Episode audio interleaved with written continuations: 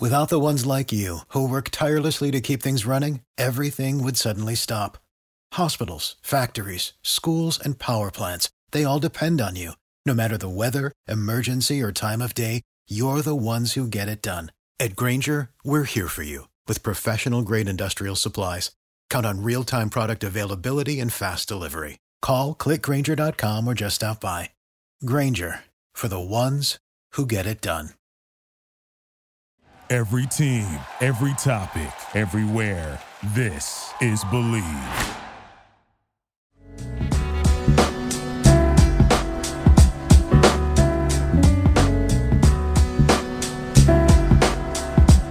Welcome to the Bleav in New York Football podcast here on the Bleav Podcast Network, the number one podcast network for professionals and the only place for every New York football team and their fans. Do you believe? I'm your host, Steven Tino Rodriguez, and welcome back to another edition of the New York Football Podcast. You can check us out on Apple Podcasts, Stitcher, Spotify, Art19, Google Play, and of course, the Bleav website, B-L-E-A-V.com.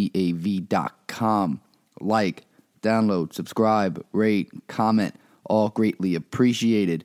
Be sure to also follow us on Twitter at NYFootballPod and at Tino Rodriguez. We had an exciting and action packed weekend of sports. Spring training kicked off the interesting start to the MLB season. We also had some primetime boxing action as Deontay Wilder and Tyson Fury squared off in a rematch for the heavyweight championship of the world, which Tyson Fury would end up winning via seventh round TKO in what was a boxing match that was a dominant performance from uh, from Fury from the beginning. Um, he injured him in the second round with a hit to the ear, which then resulted in a bursted eardrum and just kind of sent Deontay Wilder on a downward spiral. But we have baseball news, boxing news, and of course, the NFL Combine is now right around the corner as it is set to kick off on Thursday. And along with an action packed week of sports, we have an action packed show for you guys.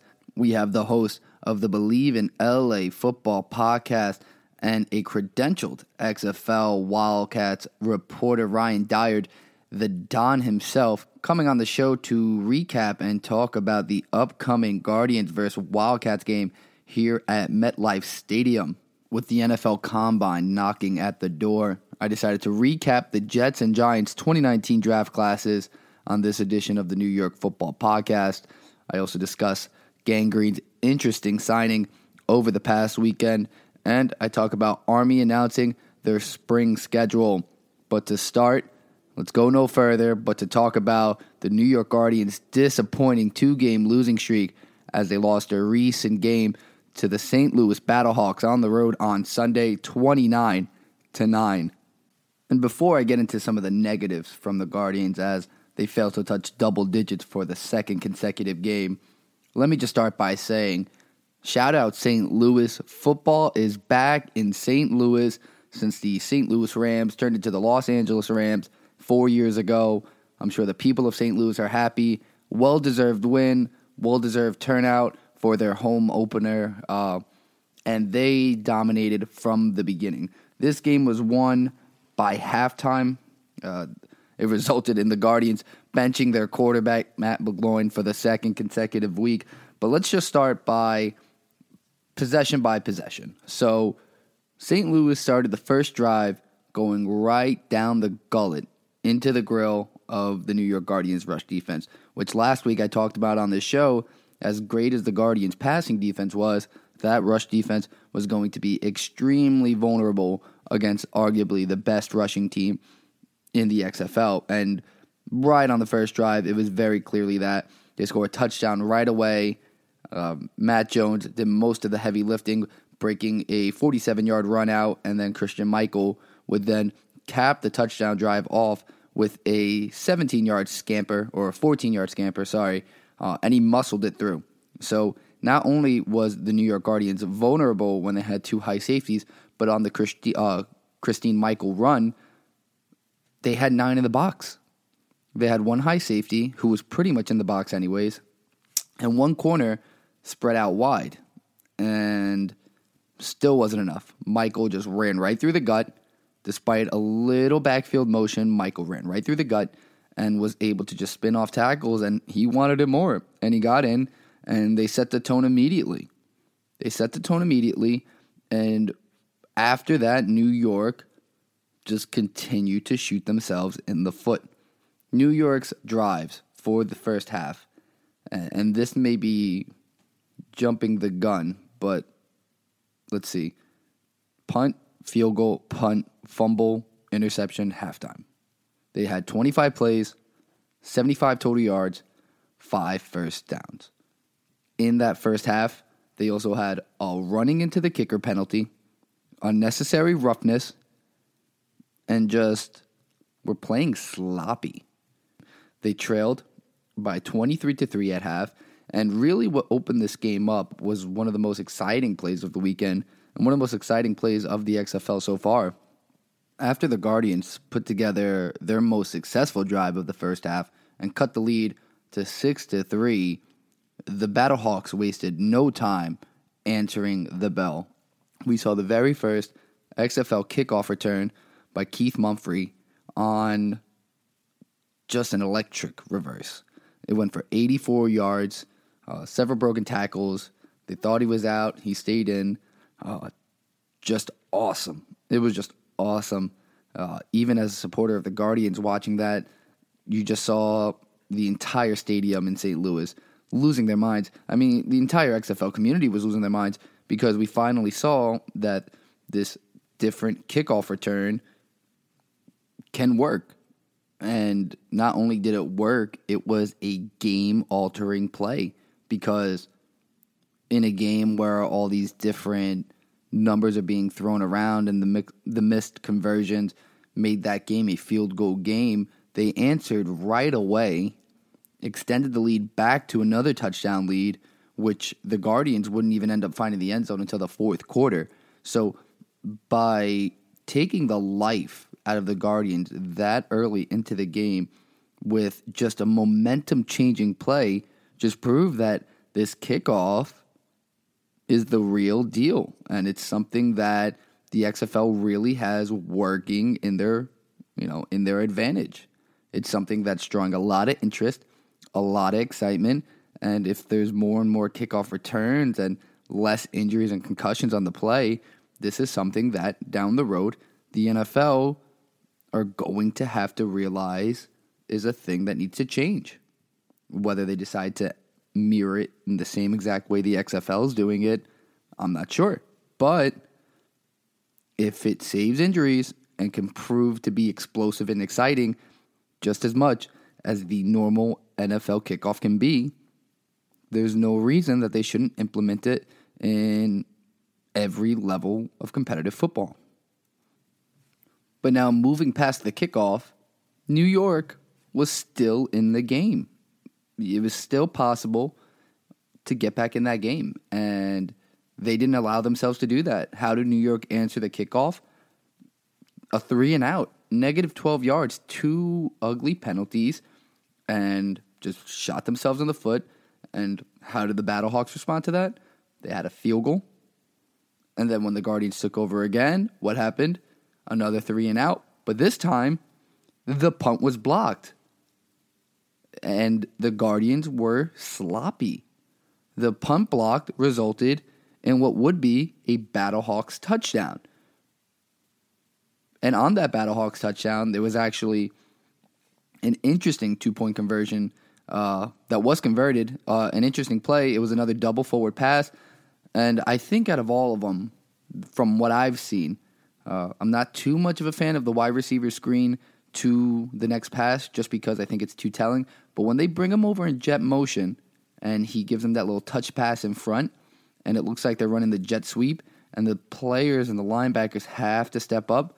If a cornerback or the safeties have their eyes in the backfield, it's going to work every time because you saw it on the two point conversion work like a charm. The double forward pass really worked effortlessly for them. So the block punt happened with the Battlehawks up 15 to 3.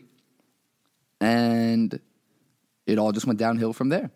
They had a touchdown, and then the Guardians would have a chance again at the end of the first half to finally get in the end zone. And Matt McGloin just couldn't get the job done. Now, efficiency wise, it wasn't terrible. He was 8 of 11 for 84 yards in that one half. But his interception to end the half was not good. He overthrew his guy, pretty much just aimed for the end zone, and threw it right into the safety's hands. And so as a result, they benched him after the first half. And now, again, he was much more efficient, but the issue is nothing got going.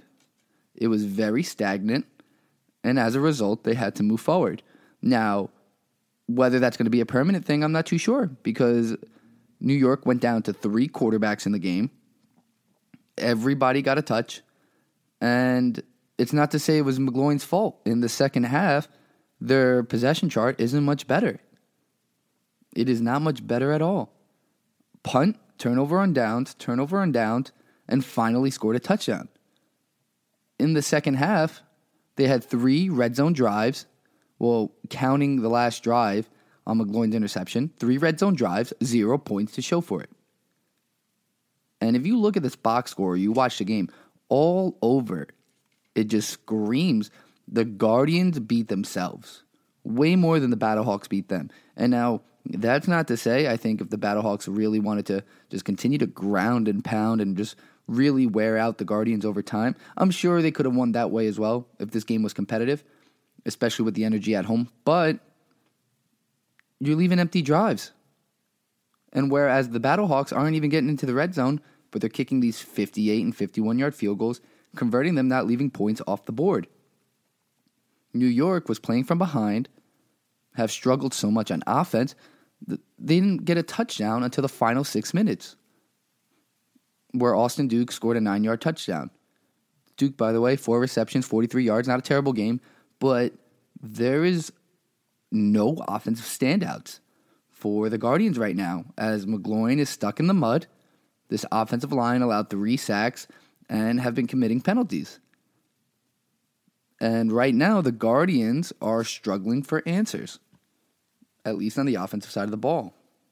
So New York is going to have to do a lot of soul searching this week, but fortunately enough, they will return home where they had their first and only win of the season back in week one, and they're going to host an LA Wildcats team that mirror a similar record, one and two, but just won their first game and seem rejuvenized. They just handled the DC defenders, picked off Cardale Jones four times, and look to be turning a corner. So it will be no walk in the park come Saturday, we're going to take a deeper look into Saturday's matchup with the LA Wildcats as I welcome on a good friend, Ryan Dyard. He is the host of the Bleav in LA Football podcast. He's also a credentialed XFL Wildcats reporter, and he's going to break down the Wildcats' current 1 and 2 record, how they've gotten there,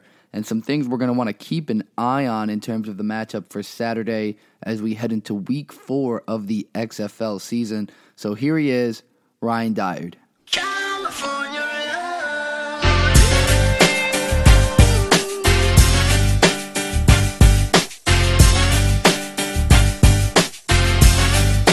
right, I got my good friend Ryan Dyrud on. He is a credentialed XFL Wildcats reporter. He's also the host of the Bleav in LA Football podcast here on the Bleav Podcast Network, as well as the CEO and creator of the LA Football Network. Did I get that right, Ryan? Yes, sir. That works. Nice. All right, solid. So, big game coming up for two of the bottom teams in the XFL this week. Uh, we got the Wildcats at one and two, the Guardians at one and two prior to this, we kind of talked about how neither of us on the opposite coast has been able to see the other team all that much. So, uh, for those who don't know about the Wildcats, want to get us informed on kind of their quarterback situation here with Josh Johnson, why they didn't start out with Johnson at quarterback, and why he's thriving so much right now. Yeah, man. Well, first off, thanks for having me on. Appreciate it. Love, uh, just love talking football in general. Um, but and I'm going to try to be non-homer and as subjective as possible. but if I'm being honest, I feel like these are two teams, even though they have the same record, that are trending in very different directions. Um, obviously, that's you know simply put, Wildcats won yesterday while the Guardians uh, lost. But just the way the Wildcats won and playing a team like DC, who was projected as the top team in this new XFL league, and then the Wildcats come and just dominate in every facet of the game, winning by a total score of thirty nine to nine. Um, but they really blew the doors off the defenders. Whereas the you know the Guardians, and you could attest more to this. I feel like have kind of unraveled a little bit since that first win um, they got. But you know, speaking of Josh Johnson, he didn't play week one just due to injury. Um, he actually missed all of training camp due to injury. Um, and then in the second week before his first start, he was limited in practice. So really just didn't have a lot of reps. So missed that first week. Second week was able to start, but you know, Rusty wasn't on the same page with a lot of his receivers. You could see that throughout the game, just a few miscues, a few missed throws. So after a full week of practice, they were really to put it all, really able to put it all together uh, yesterday. And, and really he came out, I think threw for over 250, a um, couple touchdowns, really looked just lean and good, and uh, hasn't even really gotten the, the running game going with his legs as he is an athletic guy. But overall, I think this team, you know, is poised to kind of go on a little run here. Um, the offensive line has looked good. They were also missing their their starting running back yesterday, and Elijah Hood out with an injury, and they didn't miss a beat. You know, Martez Carter, who was listed fourth on the depth chart, and that's what I love about this league is these depth charts really mean nothing because of how yeah.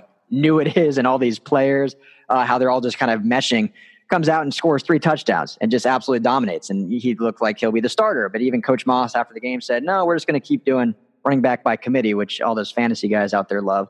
But um, it's a team coming together. Defense looked great. Um, so, you know, roundabout way, not to take too much time on it. I just think it's a, a team at one and two that is trending in the right direction.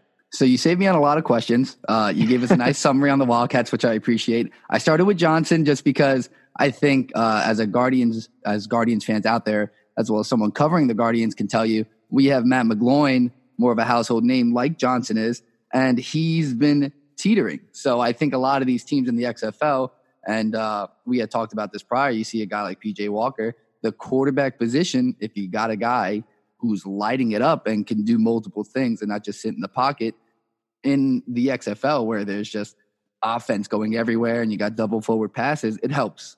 And someone mm-hmm. like McGloin you know, and it's not it's not all McGloin. I will say that because, like you said, um, you got some guys coming on for your team. I think your receivers are in a good spot. You got Nelson Spruce. I think you got uh, Tre McBride pulling up out of nowhere. Whereas the Guardians are really lacking uh, another go-to guy offensively. I think Matt McGloin's the name, but there's really no supporting cast there. Whereas LA, man, you you did light DC up on fire last week on this show, I actually was talking about I was like, the defenders' defense is real. They mm-hmm. they had six total turnovers going into that game, and they had none against you guys. And I think that says a lot because they made the Guardians. I they might have been responsible for the Guardians' downward spiral. I mean, I don't know if you saw the uh, McGloin had a halftime interview. Yeah, stirred some controversy. He's like, we got to change everything, and he was again benched at halftime. So I don't know if that's coincidence or not, but uh, nonetheless, uh, you guys really made that defender's defense look normal. And not only that, uh, I think your defense really showed up this week. From what I saw, I uh, I will fall on the sword here. I said that the Wildcats defense looked very easy and uh, penetrable uh, two weeks ago against Dallas. Uh, they allowed like over 400 yards total offense, but I will admit when I'm wrong. Five turnovers, four picks against Cardale Jones, who only had one interception prior. So, hey, tip of the cap for you guys. Uh, I think the Guardians are in for a treat this week when they host you guys. Now, my question to you then is do you think the East Coast trip is going to affect you guys in any way? Yeah, that's always a an interesting kind of dynamic or an interesting caveat when uh when projecting these games or looking at them. I, you know, I personally, these guys are professionals. I don't think it should. Both teams are both on a short week after playing Sunday, and now they play Saturday next week. Um, so you can you can play into that. But um, I, I don't really think it will have too much of an effect. It shouldn't. It's a what what do we got like a two p.m. kickoff, so it's not like a super early game. I think. Um, you can yeah, correct me no, if I'm wrong there off the top of my head. But then now you look at it at West Coast time. It's a little yeah at 11 a.m. So yeah, a little different. Um, they played at 12 p.m. last week. It'll be 11 a.m. this week, I guess, or next week. Um, but no, I mean, I, I don't really think if it does, then they have a, a number of other problems if that truly goes into into factor there. Um, to, to just kind of touch on you, you mentioned the defense. Um, you know, this was a team. I don't know how closely you follow, but with they had just so much drama going into two weeks ago. Mm-hmm. You know, they fired their after one loss, fired their defensive coordinator, mm-hmm. their star captain of the defense, Anthony Johnson. They ended up trading away that same week because of uh, turmoil in the locker room and him not wanting to play if if the D coordinator Pepper Johnson wasn't going to be there. Mm-hmm. So going into that next game, there was just so much drama around them in the locker room with defensive changes, Josh Johnson finally getting reps. So they really were behind the eight ball going into that week, and, and it showed the defense kind of came out fiery and then just fell flat in the second half, as you alluded to, allowing 400 yards. So this week they were really able to kind of just, they were truly Coach Moss's team. He's really able to implement everything he wanted to do. And then, and they showed out with, you know, four interceptions, a blocked punt. I know that's on special teams, but still kind of related. And uh, I think this defense identity is finally kind of showing through and what it's going to be. So it, it's good to get that drama out of the way, and then now they can look forward uh, as they do travel out east, and you know we'll see if that has an effect on them at all. See, and you said that block punt, you know, it's special teams. I think the Guardians, and I don't know if you saw the game too much. I think the Guardians single handedly brought this game out of reach this past week against St. Louis, mainly on special teams. Of course, I mean the obvious kickoff return, the first in the XFL this season. It was mm-hmm. awesome. It was electric, but still early. It was a six-three game. But then the following drive, they actually also had a pump block, uh, or in two drives after the fact. Nonetheless, they had the pump blocked, and it resulted in a touchdown. And in a game like that, where you have the punt rule where it gives you short field, if you create an even shorter field for some of these offenses, that's all you need. I mean, it's all you need. Mm-hmm. Right? And uh, they left a lot of points off the board. And again, I think for the Guardians, they're just lacking an identity. And I think the good thing for the Wildcats right now is it's very clear what your identity is. And although he hasn't started running the ball yet, Josh Johnson seems like he's running the show there where Matt McGloin and Kevin Gilbride seem to have this like butting head kind of thing going on mm-hmm. where neither of them knows who has the who has the edge in the locker room and in the uh, in the huddle although they both know they're going to probably ultimately have to stay put where they are. Yeah, well so here's a here's a question for you Stephen. And uh, I'm curious your thoughts. So I'm not I'm not saying this to my horn, but I was actually on a, a show last week, last Monday, after Matt McGloin's little halftime uh, call out of the team, and I said I think by next week we could see a new quarterback, and we could see Luis Perez, who was traded from the Wildcats to this Guardian team as the new starter. Now, not saying he's going to be the starter, but he did come in for you guys and led a touchdown drive. Do you think there is actually a controversy, or is, is Matt McGloin still the guy at this point?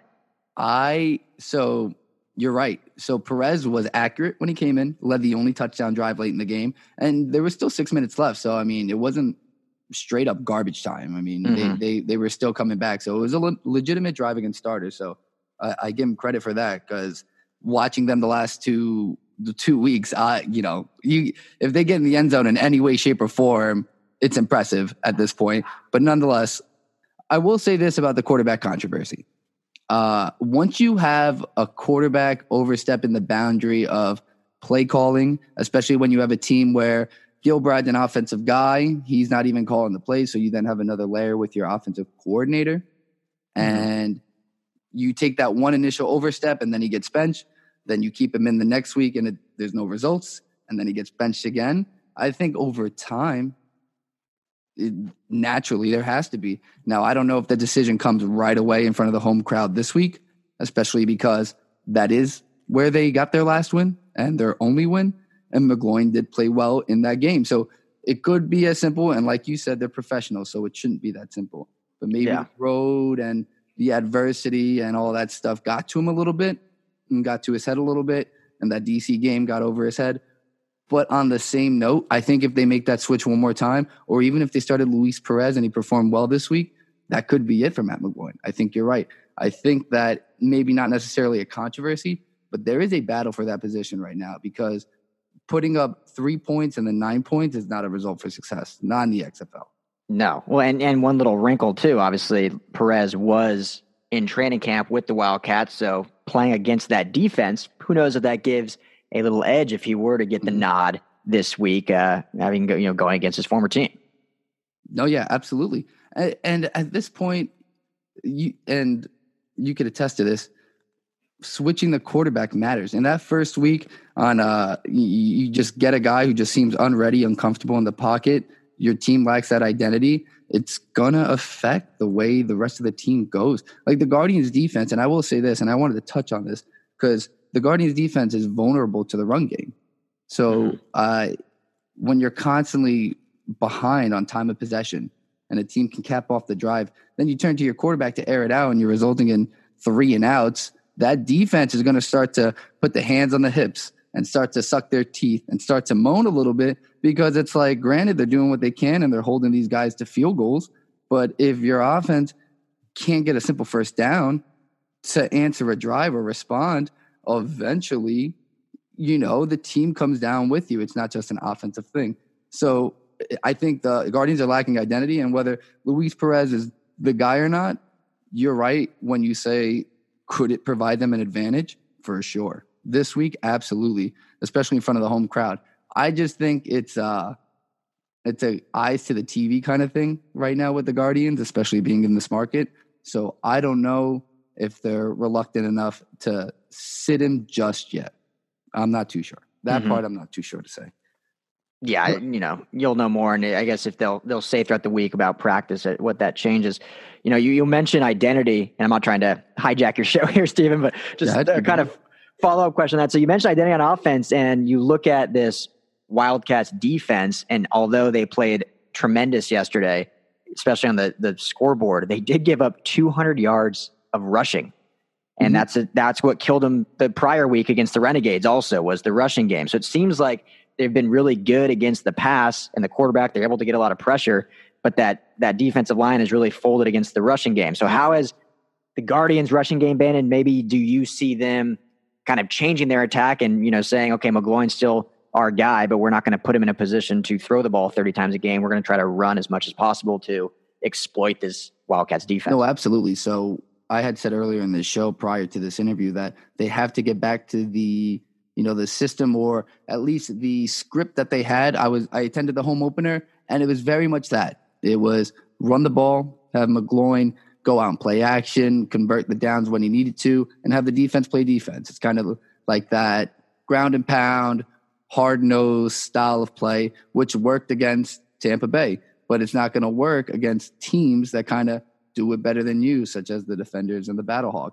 So now I think the best way to attack is against uh, against the Wildcats is the run. Now I don't know how quickly they'll stick to that again because if they go down early mm-hmm. or you know Josh Johnson starts to put on a show, I think they'll be very quickly back in the position they were in last week where they're going to try to air it out and do a little too much and I think that's when McGloin has looked his most vulnerable. I think when he's trying to do way more than he can do or um, outstretch those boundaries and take those deep shots downfield, he looks like a very mediocre quarterback, even for the XFL standards. I'm not sure if you saw his interception this week, but they had a chance to score. I believe they were on the 30 yard line or so. And simple seam route, but completely overshot his receiver. Essentially just threw a fair catch to the strong safety. And it's like, you can't you can't be doing that. Yeah. You know, that that's just a recipe for disaster. And so I think LA can easily dictate this game. And I think it's more on if the Guardians are going to be able to set the running game up early, get McGloin comfortable off that play action, and like give the defense. And again, I, I like to keep highlighting the Guardians defense because I do think they're sound. Although they can't stop the run, I think they're sound enough that if you get them off the field and get them get them a breather every now and then, they'll be able to show up for you guys. Because I attended that first game and you saw there were sacks, forced fumbles, interceptions. It's just hard to make constant plays on the defensive side of the ball if you're on the field the entire time. You know, these guys, yeah. I mean, granted, they had training camps, but they're not as conditioned as they could be, you know? So, uh, yeah, 100%. Yeah, I could very easily see um, the run game dictating this uh, game. But on that note, how do you feel the Wildcats running game will play against the Guardians? Because from what I saw, you guys haven't eclipsed 60 yards since uh, 60 yards total rushing since the Houston game when you guys had 95 yards. So do you yeah, feel you're going to have the running attack to kind of counterbalance and shift the uh, shift the weight? You know, that's definitely a point of emphasis that they, I think, will try to improve on. Last week in week two, they came out of the gates and ran the ball. I, I want to say five out of the first six plays and just could get nothing going. Um, and then basically abandoned the run altogether in the second half, even though it was a very close game. Uh, this week was kind of the opposite. They just said, all right, we have our technically our starting running back Elijah Hood out. We're just going to come out and be very pass happy. They only they ended up running the ball um, 26 attempts, but no other than Martez Carter who had 11 attempts. No one had more than five outside of him. And uh, Josh Johnson had airing the ball out 25 times. So I think it's something that they're going to they want to implement more. They want to be more diverse. But if the passing game's working and they're able to jump to an early lead and kind of play the strengths of their defense, which seems to be against the pass, if they can get that early lead going so the Guardians have to be pass happy, I think they'll be very happy um, with that game plan. But I know Norm Chow wants to run a more balanced attack. He kind of runs a a West Coast spread offense blend, if you will. Um, but they do spread a lot of receivers out. Um, a lot of plays will have four wide, but they, they can go power I's sometimes. I mean, there was a few plays. There was a touchdown where Martez Carter, who's a running back, lined up at fullback because of injury, and uh, Larry Rose was able to score a touchdown um, due to that. So uh, they have a l- number of different looks, but I, it, they can't really point to one reason why the running game hasn't been effective as of yet. Um, but I think that's something that they'll address and work on. But at this point, with Josh Johnson being healthy and how he's looked, I think they're totally okay with airing it out 30 plus times if that's what the game calls for. Well, my thought was too, maybe this is the game where he starts to use those legs, you mm-hmm. know, and mm-hmm. make up the ground in the running game. Because, like I said, I feel like the Guardians' defensive line, uh, they're a little bit bigger than faster, if that makes any sense. They're mm-hmm. big guys. Uh, it's one of the main reasons they've struggled to stop the run. I feel like these bigger guys are getting winded early uh, can't get off their blocks, and there's just these gigantic holes. It's the same reason they're lacking any pressure. It's again, like I said, they've been struggling with time of possession. But I just think the Guardians need to have a good opening drive. I think mm-hmm. they need to have a solid script mapped out, and that'll dictate a lot of what the game's going to be. Because I had talked about their series um, against St. Louis, three and out is just cringeworthy sometimes. To start a game, if the opposing team comes out and at least kicks a field goal, let alone scores a touchdown, and you go three and out and give them the ball back just to grind you out again. Uh, I, I mean, I expect the New York fans to have a factor in this game and a bit of a home field advantage, and hopefully help them figure things out on that opening drive. But if it is a slow start again, I would not. Uh, in true New York fashion, in true New York fashion, I would expect some boost to come out because zero points, then nine points, after putting up three scores the week before, and the New York fans saw that. Uh, I think they're expecting touchdowns this week for sure. Yeah, as they should. How's the reception been out there? Obviously, us being in LA and New York, two of the biggest markets in this new league, and yet probably two of the hardest markets to really, you know, drive fan viewership. What's it What's it been like out there in New York? So, from a gambling aspect, I could tell you this: uh, viewership wise, I know people enjoy watching some extra football, especially because New York has three New York football teams and the Bills, the Jets, and the Giants. Going to week one, they all kind of united at MetLife Stadium and saw it. So I know multiple fan bases are invested, especially in that gambling aspect I was going to touch on, because people are just thirsty for football around here, especially in a mm-hmm. market where legalized sports gambling is a thing. They're just, they want more. And the unfortunate thing is, I know so many people who have bet on the Guardians the last couple of weeks. Hence why I'm saying they there will be booze if the Guardians don't put yeah. points on the board because uh, not only are these guys uh, emotionally invested, they're financially invested, and uh, that's that's why the XFL is appealing that way, and that's why they have some of these markets targeted the way they do. Now, I have a counter question, and how is it having another LA football team after having two just kind of shift on over into LA just a couple of years ago. Yeah, you know, I've talked about this a lot, and obviously it's a, a hot topic around the league, and LA has had the lowest attendance thus far. Um, but th- everyone knew LA was going to be an uphill climb. Um, there's just, you know, it gets overstated and it probably gets annoying for people not in LA to hear this, but there's just so many options, so much to do. And I know you have that in New York too, but um, especially when it's February and it's 78 degrees outside, like, do you really want to go sit in the sun? And a football game or, you know, go to the beach, go to the pier, yada, yada, yada. I mean, I obviously would love to be in a football stadium and a lot of die diehard fans uh, would say the same. But if this team does win, they continue on the stretch. I think it's on a really good upward trajectory. Um, you know, I, I said week one, if they could get between 13 and 15,000, I think they would be ecstatic. I think that was the number they were shooting for, and they were right at 15,000. Um, yesterday, they were just a little under 13, so a little drop off. But, you know, when a team's 0 and 2, brand new, you'd expect that. And after this big win, I think we'll see those numbers uh, climb back up. So, you know, it's, it's a tough uphill climb.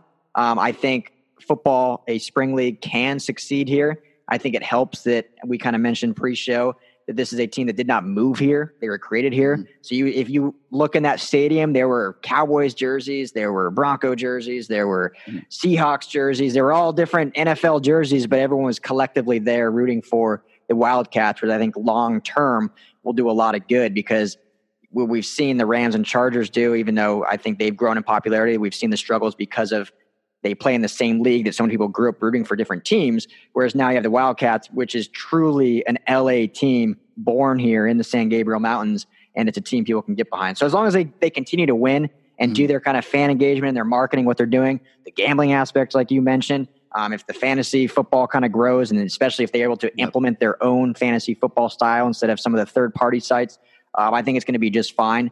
Um, but yeah, if they can if they can average that fifteen thousand for this first season, I think that's they'll take that all day, and then obviously grow from there um, as this league progresses.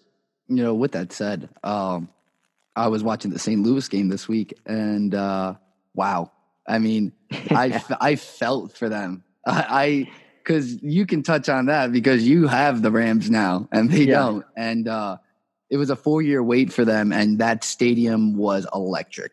Yeah, it was electric. So I feel like uh, to compare it, uh, where New York and LA have all these teams and we're uniting fans, I feel like St. Louis, all just these old Ram heads, just desperate for some more football action. And it was just that was their home opener, and it was just crazy to see the response and just seeing the show that they put on. Like I wasn't a part of me wasn't even like upset the Guardians were were, were losing the way that they were. It was just like, all right, like this is what happens when football goes back to St. Louis. Yeah, no, you got to be happy for those fans. Uh, obviously, the Midwest in general, Kansas City, St. Louis, Denver, anywhere in the Midwest, those are football towns. Uh, those are just sports towns in general, and so you got to be happy for those fans. But I, you know, touching on the Rams per se, I know obviously they started like a Kroenke sucks chant, which hey, good for them. Have fun with it. Uh, he did take the team, but when he bought the team, the writing was on the wall. Uh, it was always basically known that unless he got a new stadium, which is ironic because he actually paid for his own out here in LA, but most likely he was going to be moving the team back to LA where they originally uh, were since the 1940s. So, you know, it's unfortunate for them they lost the team, but, you know, they kind of sheepishly got a team to begin with 20 some odd years ago. And then when Kroenke bought them, it was like the writing was on the wall, they'd be leaving. Uh, but it's good they got this this new Battlehawk team, and the fact the Battlehawks are playing well Jordan Ta'amu looks like one of the better quarterbacks in the league. Um, speaking of that, the combine started next weekend, and you know he looked great the combine. So happy for him. Um, but yeah, I think they'll be I think they'll be a staple in this league because of what they mean to that city of St. Louis, and it's just it's just a different onset for New York and LA fans compared to anyone in the Midwest. Well, I love their style of play too. Mm-hmm. There's one thing I saw with St. Louis, and their Houston, I feel like is above shoulders better than a majority of these teams in the league. And granted, I feel like I said this about the defenders and they quickly proved me wrong. But as of now, I think Houston is definitely that offensive explosion that it's going to be very difficult for teams who are inconsistent on the offensive side of the ball or don't have a staple at quarterback to keep up. Whereas St. Louis does have a quarterback who can pull it and throw it when needed. Uh, they have a creative enough, a creative enough offense to uh, keep defenses on their toes and they're the best running team in the league. Matt Jones leads the league in rushing, and I think in a in a league where it's a lot of showmanship and teams don't actually want to put their uh, shoulders down and square up and wrap up to tackle. If mm-hmm. you are the best running team in a league full of that, you're going to be in good shape. And I think a lot of teams are not going to want to play you. And if St. Louis, you know, come postseason time, if they're hosting these games with that fan base and that type of offense, could really uh, turn some heads, I think, down the road. Yeah, well, you know as well as anyone, being a New York guy, Matt Jones had some some good years for the Redskins mm-hmm. uh, in the NFL. So I mean, he's he's definitely a a big name guy, a good. They Christine Michael too, another yeah. NFL guy. That's yeah. so and and you know what? That's just a good structure to the team. They knew what they were trying to do when they can uh, when they started drafting, when they brought on the coaching staff, and you know, hat off to them because it's working. It's working right now, and I think for Houston, they knew they were going to throw the ball, and you see that with Cam Phillips, Sammy Coates, you know, PJ Walker. They're putting on a show. They're putting on a show, and I think for the XFL, that's great news. It's just more of a finding a balance because I think the Vipers this week started to show some life. The Guardians are starting to show little life, but uh, having consistent competitive play through those eight teams, I think, is ultimately what the XFL is rooting for and hoping for. Because, like we said, I think uh, they're just looking to get all viewership and all fans in the uh, fans in their seats as possible. Yeah, if they could end the season with all eight teams right around 500, I think they'd be happy because that just shows parity in the league. There's not one dominant force and one dumpster fire.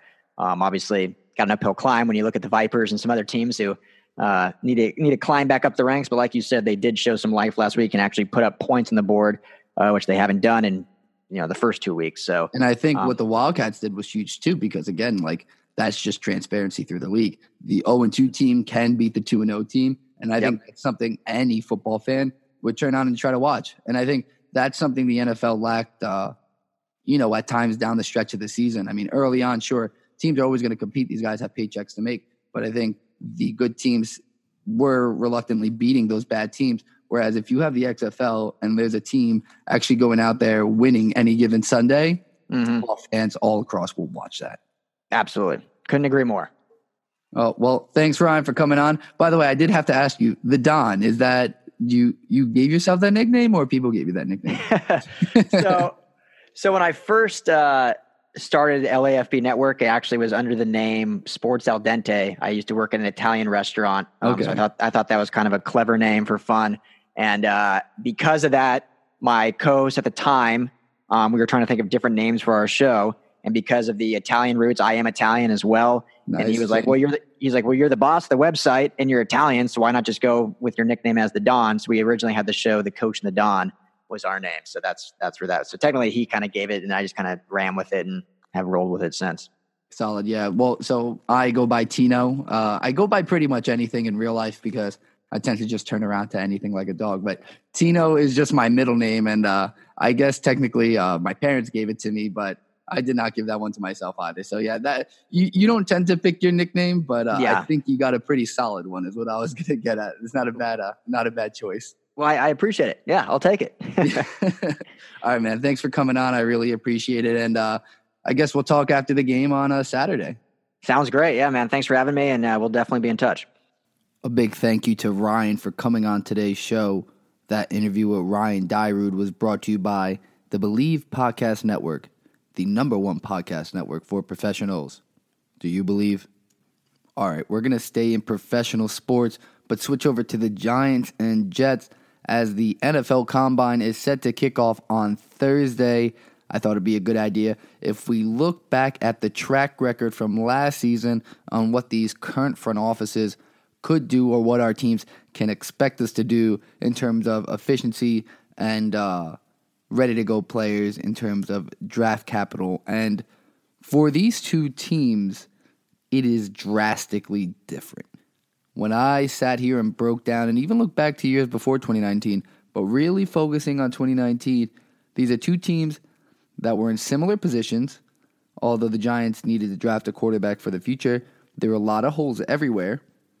And the Giants found themselves in a position where they found a lot of bang for their buck. A lot of these young guys the Giants took, and they had a lot of draft capital last year starting with three first round picks. So in the Jets' defense, you know, once you start with three first round picks, you're going to find guys that are ready to play right now, of course. But the Giants also found gain usage out of their third, their fourth, their two fifths, and a sixth round pick.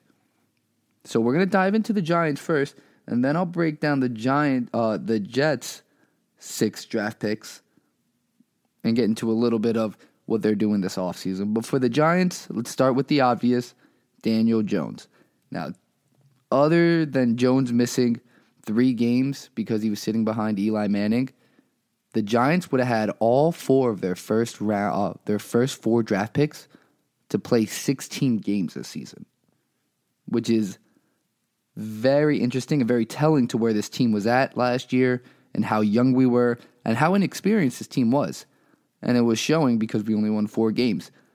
But now with Jones, of course, I think his low light is the fumbles. Six fumbles, three lost, but he was also sacked 38 times. So my thought is a lot of that is inexperience as well as poor offensive line play. And I think if you get your offensive line to shape up around him a little bit more, those numbers get a lot better.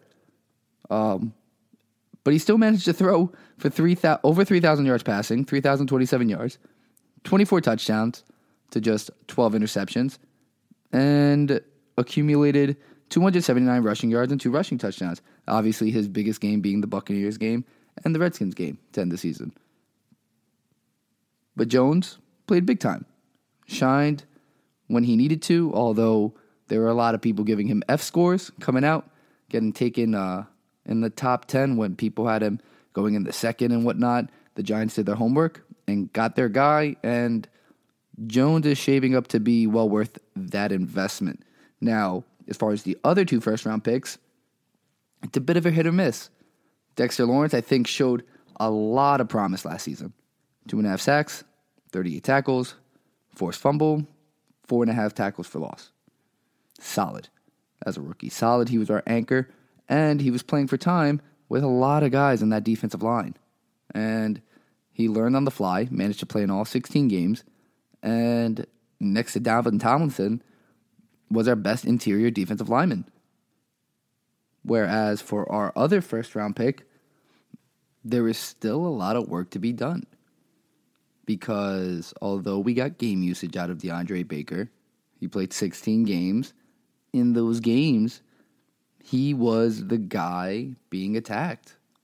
Like in the passing game, he was the one that quarterbacks and coaches were teeing up because he was inexperienced, especially early on in the season when he was opposite Janoris Jenkins that was the place where opposing teams were targeting because he would either get penalized, especially with the new pass interference rule. I mean, Baker's a physical corner, and you heard that when he was coming out of Georgia. Physical guy, doesn't take shit, which is great. He just has to evolve his game. With that said, his physicality totaled him 61 tackles. That was six on the team. Two tackles for loss, eight pass defense. So not bad in terms of room to grow. Um, but he was a guy who was ready to play. He just wasn't at full form or up into the level position wise as those other two guys. Now, someone who played higher than his draft ceiling is our then third round pick, the X Men, Oshane Ximines, a 16 game starter and or a 16 game player he didn't start all games. That's fair. But 16 game starter, four and a half sacks, 25 tackles, five and a half tackles for lost. And he was a guy that came on a lot to the tail end of the season, especially in those Eagles games. I think he really shined the most in those Eagles games. Uh, but getting value out of your third round pick like that, and you'll see as a comparison what the Jets were able to get out of their two third round picks, what the X Man was able to do is is a nice silver lining in the Giants not having a second round pick last year because they got a lot of value out of the X Man. I remember waiting for that pick, and there was a lot of value there. And for a team that lacked a pass rush, he's a young guy that you can look forward to this year, especially as a role playing guy, depending on what they do in free agency. Now, to rattle off our fourth and fifth round picks, uh, you have Julian Love next, who played 15 games. And here's the thing going all the way down on all their draft picks up into the sixth round, no player, aside from Ryan Conley getting hurt, who was taken in our fifth, um, played less than 13 games. Conley got hurt. He played four. But he led the team in terms of not Janoris Jenkins or players still on the team right now with interceptions. He had two interceptions in one game. But so in the fourth round, we had Julian Love, 15 games, played one interception, 37 tackles, six tackles for loss, three pass defense, and a forced fumble, filling up the stat sheet. being playmakers and really playing under a trial by fire. And so, in a lot of these guys, if you're not getting the point, I have a lot to say about each of these guys, which shows how much they played and how involved the Giants rookies were last season. And why that's a great layer to what they could have this year as long as they're advanced and grown the right way under this new coaching staff. But nonetheless, you have Ryan Conley next, an undervalued guy out of Wisconsin who may be one of our better linebackers this season. He's probably the best linebacker we have on our team easily, especially if you disregard the fact that we're most likely going to cut Alec Ogletree. So Conley, four games played, two win toes, one sack, 20 tackles, and two and a half tackles for loss. Now, the thing is, Connelly, although he got hurt, would have shown signs of optimism if he wasn't getting outplayed by his fellow fifth round pick, uh, Darius Slayton, who was an absolute steal. Possibly the steal of the draft. Darius Slayton played in 14 games, led the Giants in both receiving and touchdowns. Receiving touchdowns. Seven, 740 yards, eight touchdowns on 48 receptions in 14 games played and his chemistry with Daniel Jones, and you you saw, you can see on Twitter, on our Twitter account at NY Football Pod, that those two had a rapport from the beginning, from day one, after they got drafted in spring ball and getting these guys ready for the summer. Being a part of the same rookie class is that unsung chemistry a team can really build on. And lastly, Corey, Bal- Corey Ballentine, who played in 13 games, 26 tackles, two pass defense. Now, Ballentine played more like a six rounder, but still showed up on the field and showed up in the stat sheet. Ballentine was a little lost out there at times and was asked to play multiple positions, but is a guy that, again, is a building block. Whereas the Jets didn't really give themselves those building blocks last year. If you look at it, so they also were without a second round pick, but had as high as the third overall pick. And what they decided to do with that third overall pick was Quinnen Williams. Now, Quinnen Williams was in a Leonard Williams situation, and it's why the Jets are in uh, the predicament that they're in in terms of depth because they are very well known for taking those high defensive linemen when they're in the top 10. And they did just that with Quinnen Williams, best player available on the board as many said, but got off to a very slow start, missed some reps early into mini camp and get into training camp, and uh, only played 13 games this season, didn't play the full season, but came on late in the year and was able to muscle out two and a half sacks, 28 tackles, six tackles for loss, and a fumble recovery. But as the third overall pick, that's an underperformance. Again, you expect, like I said, the Giants had three first round picks you expect guys ready to come in and play right away. And Quinnen Williams was ready to play right away, but when you're taking as high as three overall, you expect an immediate impact kind of guy. That's why Daniel Jones was getting the criticism at six the way he was. So Quinnen Williams has a big year ahead of him. But I don't blame the Jets for taking him. It's just with what they had on their roster, just makes you think sometimes why they always get themselves in that situation. But moving on, after Williams, the Jets then had two third round picks, one of which they cut, and one of them ended up getting some reps at right tackle. Chuma Edoga, shout out to me pronunciating that, uh, played eight games, started most of the time due to injury, but played eight games and was a sparing part for the Jets on the offensive line and could be something they utilize this season if he grows into himself, especially with the offensive line troubles that they have. Depending what they do in the first round. If they don't go offensive line, you're going to see him try to get some reps or you're going to see him involved. But if they decide to go offensive line, then it could be a competition type of thing where it just makes them better. But nonetheless, after that, I think one of their top picks in terms of usage was Trevon Wesco. 16 game usage. He's a blocking tight end. Didn't really do anything that pops off the stat sheet, but a young guy who played, who saw action, finished with only two receptions for 47 yards. But you got some usage out of him. But after that, the next two guys, your fifth and sixth round picks, only saw the field for seven games. Blake Cashman, linebacker, 40 tackles, which was good enough for eighth on the team. And that was only in seven games for an injury ridden Jets linebacker season.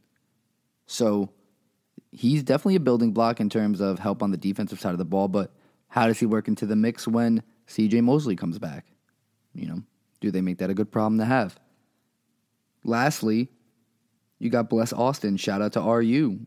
Scarlet Knights alum. Ended up getting seven games of action again due to injuries and just uncertainties from the Jets secondary. Saw the field for seven games, 25 tackles, four pass defense, and a forced fumble. So the Jets made usage out of their four, uh, fourth through sixth draft picks. They got him onto the field and they got what they could out of him. But now, in my opinion, that second to third round range where you're really going to find a lot of those first round evaluations falling, the Jets dropped the ball. So if I were to give the Jets a grade overall on what their 2019 draft class was, I'd probably give them a C plus at best. Whereas the Giants, seeing what all those guys could do on a field, I'd give them a B to a B plus.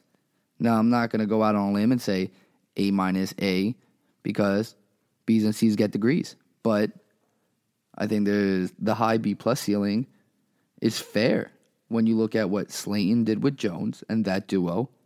You have Dexter Lawrence, the X Man, Ryan Connelly coming back, and secondary pieces where, yeah, the Giants secondary struggles, but you do have young guys there already that can continue to grow and learn and figure it out.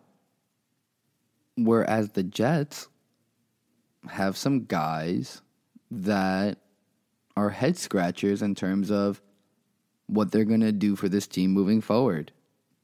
Where is Cashman going to play when Mosley's there? Are they going to utilize the fact that he saw the field and was a was a strong tackler and was a physical player, or are they going to play towards the guy they're paying more money for, C.J. Mosley, which will probably happen. Then you got a guy Trevon Wesco. Okay, you drafted him in the fourth though, just to be a blocking tight end.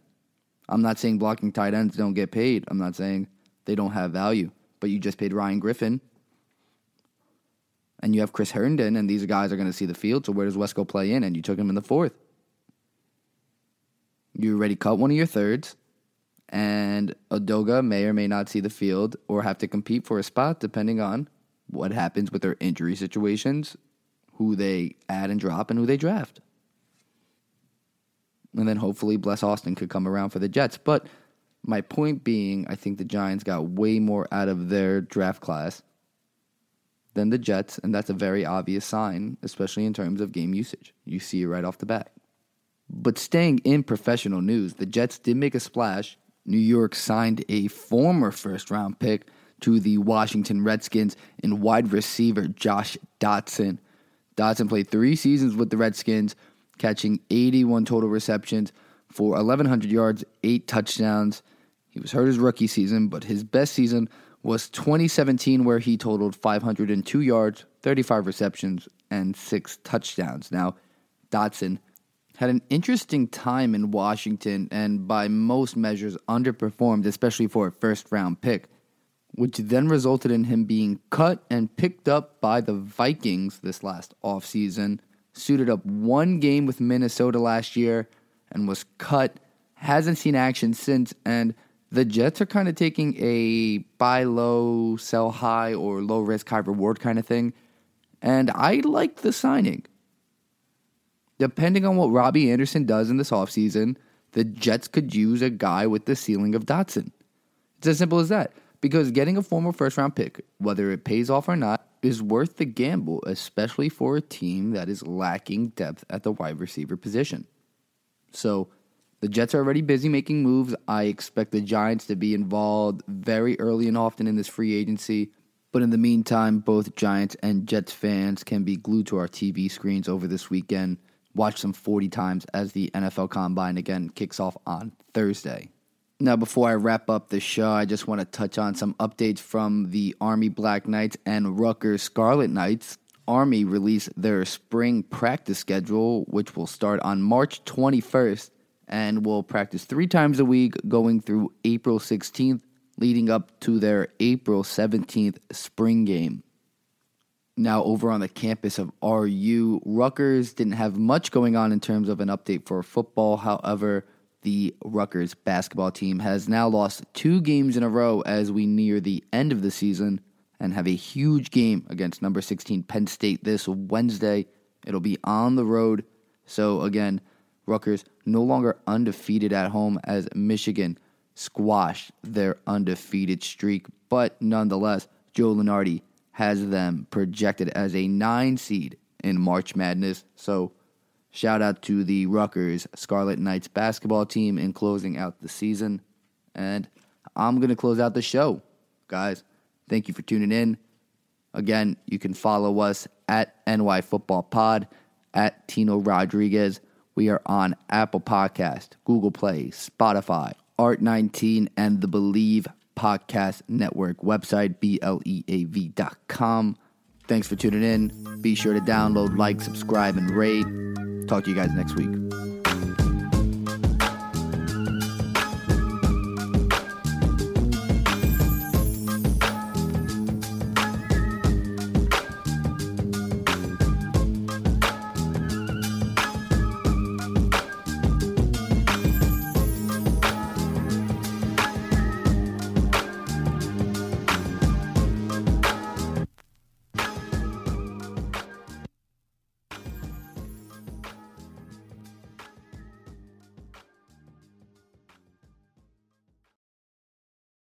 For the ones who work hard to ensure their crew can always go the extra mile, and the ones who get in early so everyone can go home on time, there's Grainger, offering professional grade supplies backed by product experts so you can quickly and easily find what you need. Plus, you can count on access to a committed team ready to go the extra mile for you. Call, clickgrainger.com, or just stop by. Grainger, for the ones who get it done.